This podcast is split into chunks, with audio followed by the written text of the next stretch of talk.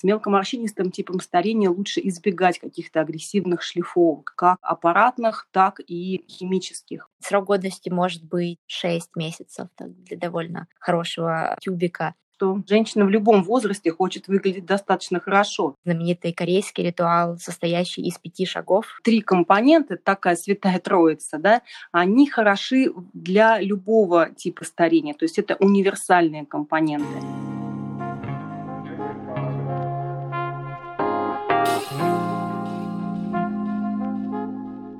Добро пожаловать на подкаст «Начало». С вами его ведущая Юлия в поисках женского здоровья и душевного равновесия.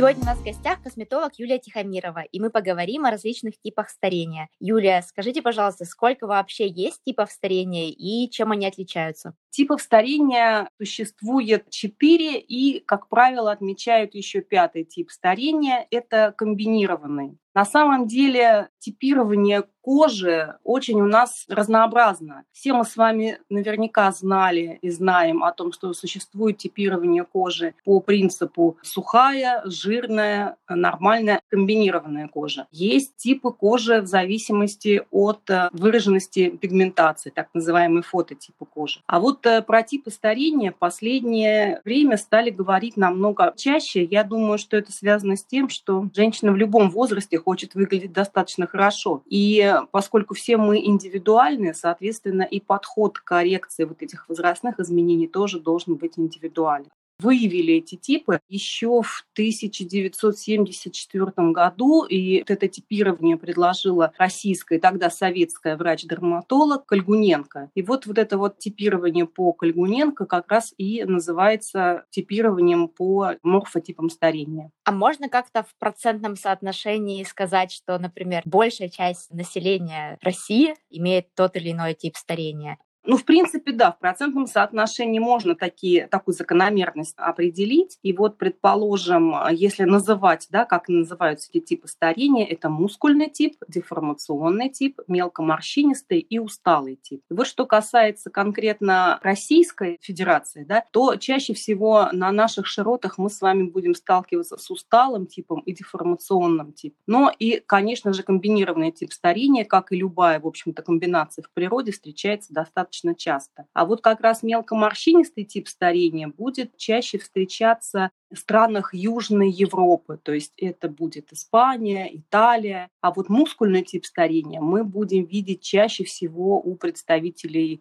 азиатских народностей. А какие особенности есть у каждого этого типа старения, чтобы можно было понять слушателям, что я поняла, я, скорее всего, отношусь к тому или иному типу? Конечно, есть такие особенности, и, в принципе, достаточно ярко они выражены. Давайте, наверное, я сейчас расскажу о тех типах, которые у нас редко встречаются, а потом уже чуть более подробно о тех, которые мы будем видеть гораздо чаще. Мускульный тип старения, иногда его называют еще мышечный тип старения. Это вот тот тип, который как раз в основном встречается у представителей азиатских народностей, но еще он очень часто встречается у мужчин. Он характерен тем, что у этих людей очень хорошо развита мимическая мускулатура. У них хорошо выражена так называемая костная основа. У них плотная кожа. Как правило, практически нету мелких морщинок хорошо выраженные скулы, четкий овал. С одной стороны, это, конечно, такие, можно сказать, счастливчики, которые обладают мускульным типом старения, но на фоне гормональных изменений возрастных у них очень высокий риск быстрой потери упругости мышц, и мы будем наблюдать нависание верхнего века и появление так называемых заломов, то есть глубоких морщин. Напротив, мелкоморщинистый тип старения, который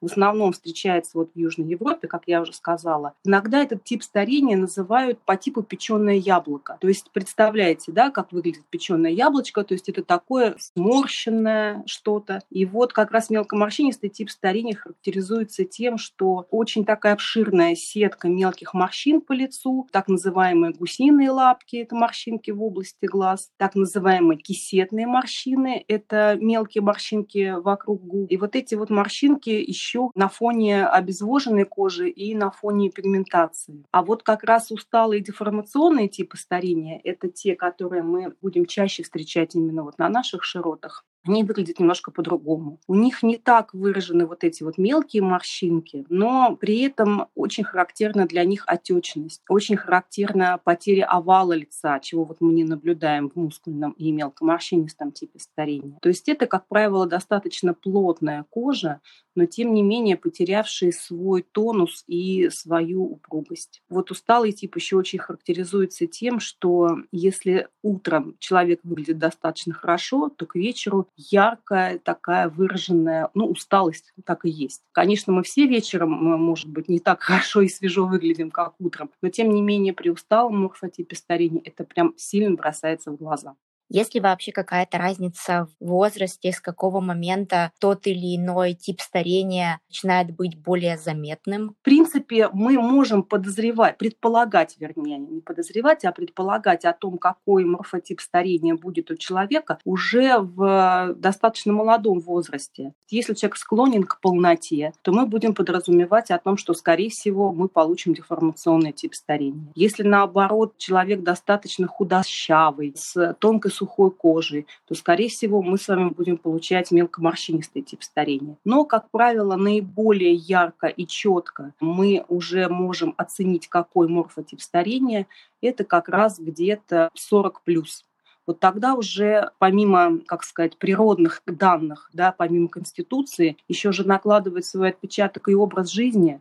Будет ли в этом случае отличаться уход за каждым из типов старения? То есть, например, человек, который не знает свой тип старения, наверное, будет пользоваться универсальным подходом, ночной крем, крем в течение дня для конкретного возраста, а человек, который знает свой тип старения, будет ли его подход к уходу за своей кожей отличаться от этого универсального подхода? Конечно, в идеале обязательно строить свой уход, особенно противовозрастной, с учетом своего типа старения, потому что какие-то методики, какие-то массажные техники, какие-то косметические средства, подходящие для одного типа, совершенно могут не подходить для другого. И здесь нужно обязательно это учитывать, чтобы не усугубить, так скажем, да, проявление вот этих возрастных изменений. Поэтому тут обязательно нужно обращать внимание на то, какой у тебя тип старения. А, например, такие техники, как массаж лица, йога для лица, эти направления вообще сейчас очень популярны. Можно ли сказать, что такие вещи для каждого типа лица скажем так, эффективны. Или, например, в случае мелкоморщинистого типа или усталого типа, я сейчас просто гипотетически говорю, что для каких-то типов скорее будет важен уход или, например, увлажнение, чем э, та же работа с мышцами лица. Разумеется, если мы говорим, предположим, о какой-то гимнастике для лица, для мускульного типа, скорее всего, эту технику нужно будет применять очень осторожно и, возможно, даже отдать предпочтение каким каким-то другим методикам. То же самое можно отнести к мелкоморщинистому типу старения. Здесь с гимнастикой для лица тоже нужно быть очень аккуратным. Но если мы говорим о деформационном или об усталом типе старения, то вот для этих типов как раз будет хорошо разработать индивидуальный план по укреплению мышечного каркаса. Для этих типов очень хорошо подойдут и какие-то процедуры на укрепление. Поэтому здесь, конечно, отличия существуют. Если мускульный тип, наоборот, мы будем давать больше расслабления мимической мускулатуры, то тот же самый деформационный тип требует, наоборот, укрепления мимических мышц. Чем отличается уход за кожей между этими типами старения? Уход за кожей тоже будет отличаться. Если мы говорим о мелкоморщинистом типе старения, то здесь как можно больше нужно будет давать питательных веществ, которые имеется в виду питательные вещества не еда да, для кожи, а питательные вещества, жиры для кожи полезные, так скажем, жиры, жироподобные вещества. Вот эти вот вещества для мелкоморщинистого типа старения будут обязательны, но, предположим, для того же самого деформационного типа старения в приоритете будут идти средства, которые будут укреплять сосудистую стенку, потому что у них очень часто выражены вот эти сосудистые проблемы, так называемый купероз. И для деформационного типа будут актуальны какие-то дренажные средства, содержащиеся в косметических средствах. Для мускульного типа старения очень хорошо будет обратить внимание на средства, которые будут э, препятствовать пигментации, потому что вот у них есть такая проблема. То есть здесь тоже, конечно, исходя из э, типа, нужно обращать внимание на те средства, которые мы используем ежедневно. Но кроме, пожалуй, увлажняющих компонентов, э, вот увлажняющие компоненты – это универсальные, они нужны любому типу, любому любом возрасте, скажем так. То есть, в принципе, даже и мелкоморщинистому типу, которому вы сейчас упомянули, нужны жиры, увлажнение будет также, скажем так, не противопоказано. Да, конечно. У нас же на коже находится так называемый природный наш крем. Это гидролипидная мантия, прослоечка, которая состоит и из жиров, и из воды. То есть нашей коже необходимо и питание, и влага. Поэтому, конечно, увлажнение нужно всем обязательно. А вот с питанием тут уже нужно будет смотреть и по типу старения, и по типу кожи в том числе.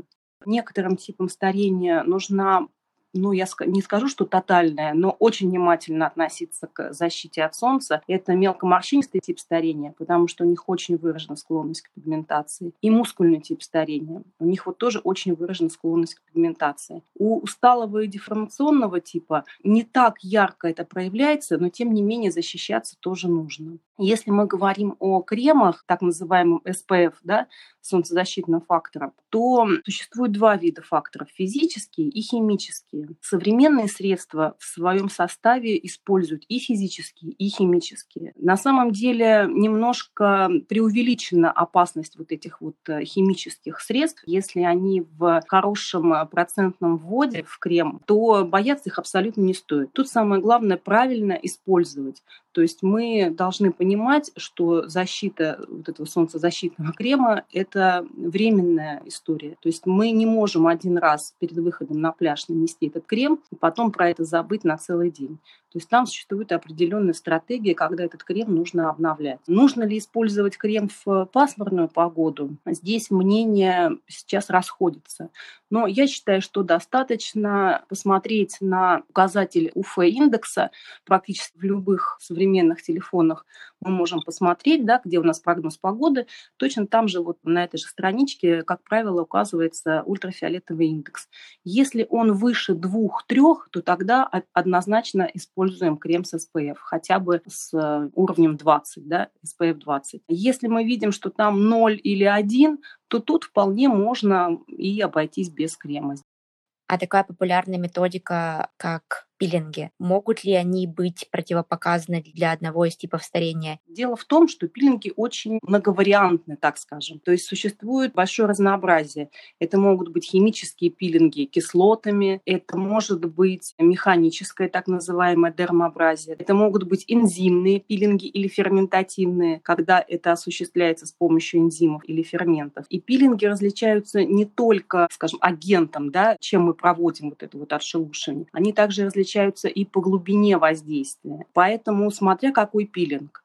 Если говорить, предположим, о химических пилингах и таких достаточно глубоких, то здесь, конечно, мелкоморщинистому типу старения, скорее всего, они будут не показаны. С мелкоморщинистым типом старения лучше избегать каких-то агрессивных шлифовок, как аппаратных, так и химических. Максимум, возможно, какие-то легкие пилинги, чаще всего это ферментативные или энзимные. То одно и то же, кстати. Фермент и энзимы – это одно и то же. А вот если мы говорим о деформационном типе, типе старения или об усталом типе старения, и о мускульном тоже его можем отнести к этому же. Вот здесь, да, мы вполне можем работать пилингами совершенно различными. Поэтому тут все будет, конечно, зависеть от вида пилинга. Для каждой кожи можно подобрать свой как стоит выбирать уходовую косметику, есть ли определенные какие-то, я не знаю, красные флажки или какие-то вещи, которые вы как профессионал обращаете на это внимание при покупке даже вашей уходовой косметики. Что касается парабенов и силиконов, ну, здесь тоже их опасность преувеличена, я бы так сказала. Вопрос количества ввода и вопрос, как это все используется. Парабены, на самом деле, как консерванты, самые хорошо изученные среди всех существующих консервантов э, в косметике. Ну, наверное, все знают, да, что косметика без консервантов существовать, к сожалению или к счастью, не может. Иначе через несколько дней в ней заведется абсолютно ненужная микрофлора, которая нам принесет только вред. Поэтому консерванты должны быть. Парабены хорошо изучены изучены. Другой вопрос, если эти парабены,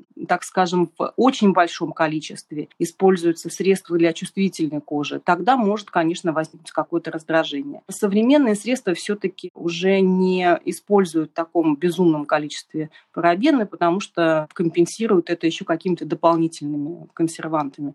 Поэтому я считаю, что не надо бояться парабенов, ничего плохого они нам в разумных пределах не приносят. Что касается силиконов, здесь точно такая же история, что их нужно использовать просто по назначению. Если, предположим, силиконы в каком-то ночном креме, ну, может быть, стоит от него отказаться, потому что ночью все-таки это нам не так актуально, как нам в дневных или в декоративных средствах. Каких компонентов стоит избегать в косметических средствах? Компонент, который называется бронопол. Иногда еще встречается у некоторых производителей в составе вот это вот вещество. Вот его стоит избегать. Стоит избегать средств, которые содержат формалин, и стоит избегать средств, которые содержат такое вещество, которое называется метилхлоризотиазолин. Особенно если мы говорим о несмываемых веществах, то есть, предположим, крем. Вот эти вот компоненты, конечно, ну, уже признаны такими не то что опасными, но несущими однозначно раздражение для кожи, особенно для чувствительной. По поводу компонентов, которые, в принципе, на которые стоит обращать внимание, которые нужны да, нашей коже. Если говорить о возрастной косметике, то здесь, конечно, на первое место выходит средство с ретинол, так называемая производная витамина А. Она очень хорошо помогает нам бороться с возрастными изменениями. Пептиды в последнее время стали очень популярны, потому что они показывают очень хорошую эффективность. В принципе, существует большое количество пептидов, и они направлены на решение различных проблем. Но именно вот в антиэйдж уходе, в противовозрастном уходе, пептиды, конечно, в последнее время выходят на ведущие позиции, потому что это эффективно, это безопасно, и это ярко выраженный эффект. Витамин С тоже желателен в противовозрастных средствах, потому что витамин С будет нам помогать в синтезе коллагена, нашего белка, который отвечает за упругость кожи. Витамин С будет укреплять сосудистую стенку, потому что с возрастом тоже очень часто мы видим такие проявления купероза, да, сосудистые сеточки. Витамин С – прекрасный антиоксидант. И витамин С будет нам помогать выравнивать цвет кожи, потому что с возрастом возрастом, конечно, пигментация все-таки тоже имеет место быть. И э, ретинол, как я уже говорила, это производная витамина А, это такой, так скажем, клеточный регулятор. То есть он как раз помогает нашим клеточкам не лениться, помогает активно делиться и быть в таком бодром и молодом состоянии. Будут ли здесь тоже какие-то различия, исходя из того, какой тип старения есть у женщины? То есть, возможно, ну, с каким-то из этих компонентов лучше быть более аккуратной, какой-то ну, прямо показан. Три компонента, такая святая троица, да, они хороши для любого типа старения, то есть это универсальные компоненты. Но уже исходя из конкретного морфотипа старения, мы будем говорить о том, что пептиды, возможно, будут специфические. Скажем, для мелкоморщинистого типа старения мы будем искать средства, где содержится больше пептидов, обладающих так называемым миорелаксантным действием. Такие же пептиды нам желательно видеть у мускульного типа старения. Что касается, скажем, деформационного или усталого типа старения, то здесь нам хорошо бы как раз посмотреть компонент с витамином С, компоненты с ретинолом. Но, в принципе, вот эта вот троица, она должна быть у любого морфотипа старения, просто где-то чуть, ну, корректировка по процентному соотношению и по специфичности тех же самых пептидов. А насколько нужно действительно быть осторожной со сроком годности? Срок годности может быть 6 месяцев так, для довольно хорошего тюбика. Если даже нам кажется, что средство вроде и пахнет хорошо, и по текстуре никак совершенно не изменилось, но никто не может гарантировать, что пока вот это средство находилось открытым, там не начались какие-то процессы бактериального обсеменения, так называемые. Микроорганизмы присутствуют, живут своей жизнью, но мы не можем это увидеть невооруженным взглядом. Поэтому лучше, конечно, перестраховаться для того, чтобы не было непонятно откуда взявшегося раздражения и воспаления. Лучше все-таки не использовать средства после окончания срока годности. И еще что хочется отметить, что помимо того, что надо соблюдать сроки годности, еще, конечно, очень важно соблюдать условия хранения, потому что некоторые средства после вскрытия требуют хранения в холодильнике, некоторые средства, наоборот, категорически нельзя хранить в холодильнике, а только при комнатной температуре. Все это у нас указано на баночке производителем, поэтому помимо сроков еще, конечно, важно соблюдать и условия хранения, чтобы средства, ну, в лучшем случае при неправильном хранении потеряет свои свойства, а в худшем случае может даже приобрести какие-то негативные моменты. Поэтому вот это тоже важно соблюдать. Существует много ритуалов по уходу за кожей. И, например, есть этот э, знаменитый корейский ритуал, состоящий из пяти шагов, насколько я знаю, что нужно использовать сначала очищение, потом второе очищение, потом тоник, потом увлажнение, потом масло. Считаете ли вы, что вот такие вот ритуалы, они важны и также очень важна последовательность использования уходовой косметики. Ежедневный домашний уход обязательно нужен и важен. Другой вопрос, насколько многоступенчатым этот уход может быть. Я считаю, что эта вот пресловутая корейская система, она не может подходить абсолютно всем, потому что она разработана с учетом той кожи, которая в основном преобладает да, вот э, в восточных странах. Поэтому здесь нужно все-таки отталкиваться и от своего типа старения, во-первых, и от э, типа кожи, во-вторых, и от состояния кожи, в-третьих. Что однозначно? Однозначно всем нужно очищение. Вопрос очищения скольки этапно, да, если так можно выразиться. Значит, первый этап. Первым этап у нас всегда будет идти демакияж, но по необходимости. Демакияж – это тот этап, когда мы убираем декоративную косметику. То есть тушь для ресниц, там, предположим, тональный крем, ну что-то вот такое. Вот. вот этот этап нам с вами нужен будет только по необходимости, если у нас на лице есть декоративная косметика. Следующий этап, собственно, очищение. Вот это мы используем с вами всегда. И здесь мы можем просто подобрать какое-то средство, подходящее нам по типу кожи. Неважно, что это будет пенка, или это будет гель, или это будет молочко. Тут самое главное смотреть просто по компонентам, подходит конкретно твоему типу кожи или нет. Потом тоник. Что касается тоника, в принципе, это очень желательный продукт. Конечно, если вы не будете использовать тоник, то, в принципе, как бы какой-то глобальной катастрофы не произойдет, но лучше все-таки с ним. И основная задача тоника – это вернуть правильный кислотно-щелочной баланс поверхности нашей кожи. И следующим этапом идет обязательно использование либо крема, либо сыворотки. Можно использовать и крем, и сыворотку вместе. Но это тоже все как бы такая история. Можно что-то одно, можно вместе. То есть не обязательно. Если мы хотим усилить наш уход домашний, как-то сделать его более активным, тогда можно использовать и сыворотку, и крем. Если, в принципе, у нас достаточно хорошее состояние кожи, то мы можем какое-то время использовать просто один увлажняющий крем. То есть уход, он в любом случае подбирается очень индивидуально, и это зависит э, и от времени года, и от условий внешней среды, да, то есть в каком регионе проживает человек. Зависит э, от образа жизни, от активности. То есть здесь много факторов, которые сводятся воедино, и тогда уже мы комплектуем да, вот эту вот домашнюю рутину. Юлия, а есть какие-нибудь бренды косметики, которые, в принципе, уже направили свое производство каких-то линий продуктов специально для того или иного типа кожи, типа старения ну, Вот конкретно по типам старения, наверное, я не могу назвать, что какой-то бренд выделил линейку именно конкретно по типам старения. Как правило, все-таки они ориентируются по типам кожи и по состояниям кожи. Возрастные изменения – это все-таки такое, как, скажем, состояние кожи. Да? То есть возрастным изменениям подвержен любой тип кожи, хоть обладатель сухой, там, жирный, комбинированный, неважно. Все рано или поздно с этим сталкиваются. Поэтому предлагается множество вариантов для возрастной коррекции. Некоторые бренды делают так называемые антиэйдж крема и делят их по типам кожи. Некоторые просто выпускают антиэйдж крема. Некоторые бренды специализируются на выпуске косметики с ретинолом, некоторые на выпуске косметики с пептидами. Но вот конкретно так, чтобы было на баночке обозначено, это вам подойдет для деформационного типа старения, вот это подойдет для мелкоморщинистого типа старения. Я, честно говоря, говоря, пока еще не встречала. Да, вот с момента того, как, например, человек вместе со своим косметологом определился с набором той уходовой косметики, которая подходит для типа кожи этого человека, для типа старения кожи, нужно ли этот набор со временем менять, адаптировать, там, я не знаю, каждые пять лет? Конечно, мы должны постоянно корректировать свой домашний уход и корректировать процедуры, которые мы проводим, скажем, в кабинете у косметолога. От чего это зависит? Во-первых, существует сезонность в косметологии патологии.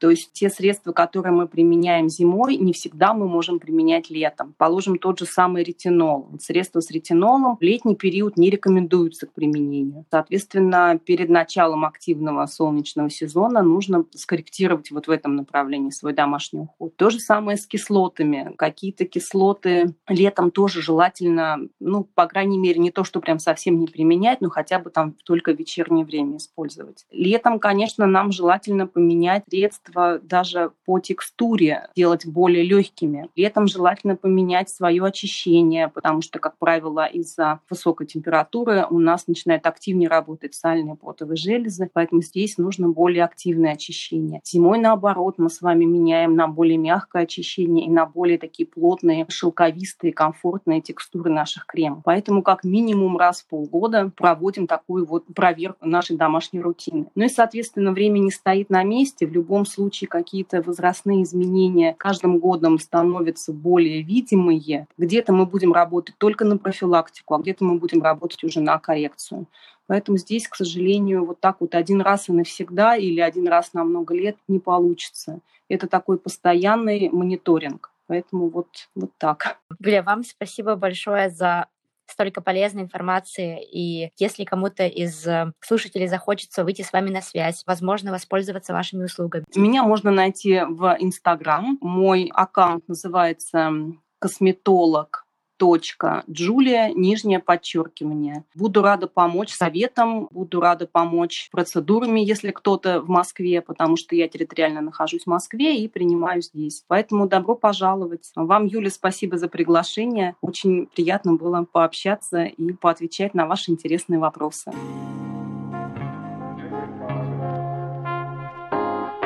Я буду очень рада обратной связи, вашим вопросам и пожеланиям в разделе отзывов. Если вам понравился наш подкаст и у вас есть родственницы или подруги, кому он может быть полезен, пожалуйста, поделитесь.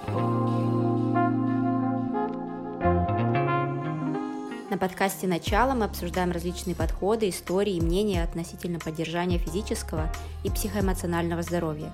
Мы не даем конкретных рекомендаций, мы не знаем конкретно вашей истории, поэтому перед тем, как внедрять услышанное в свою жизнь, изучите эту тему подробнее сами и при необходимости проконсультируйтесь со своим лечащим врачом. Будьте здоровы!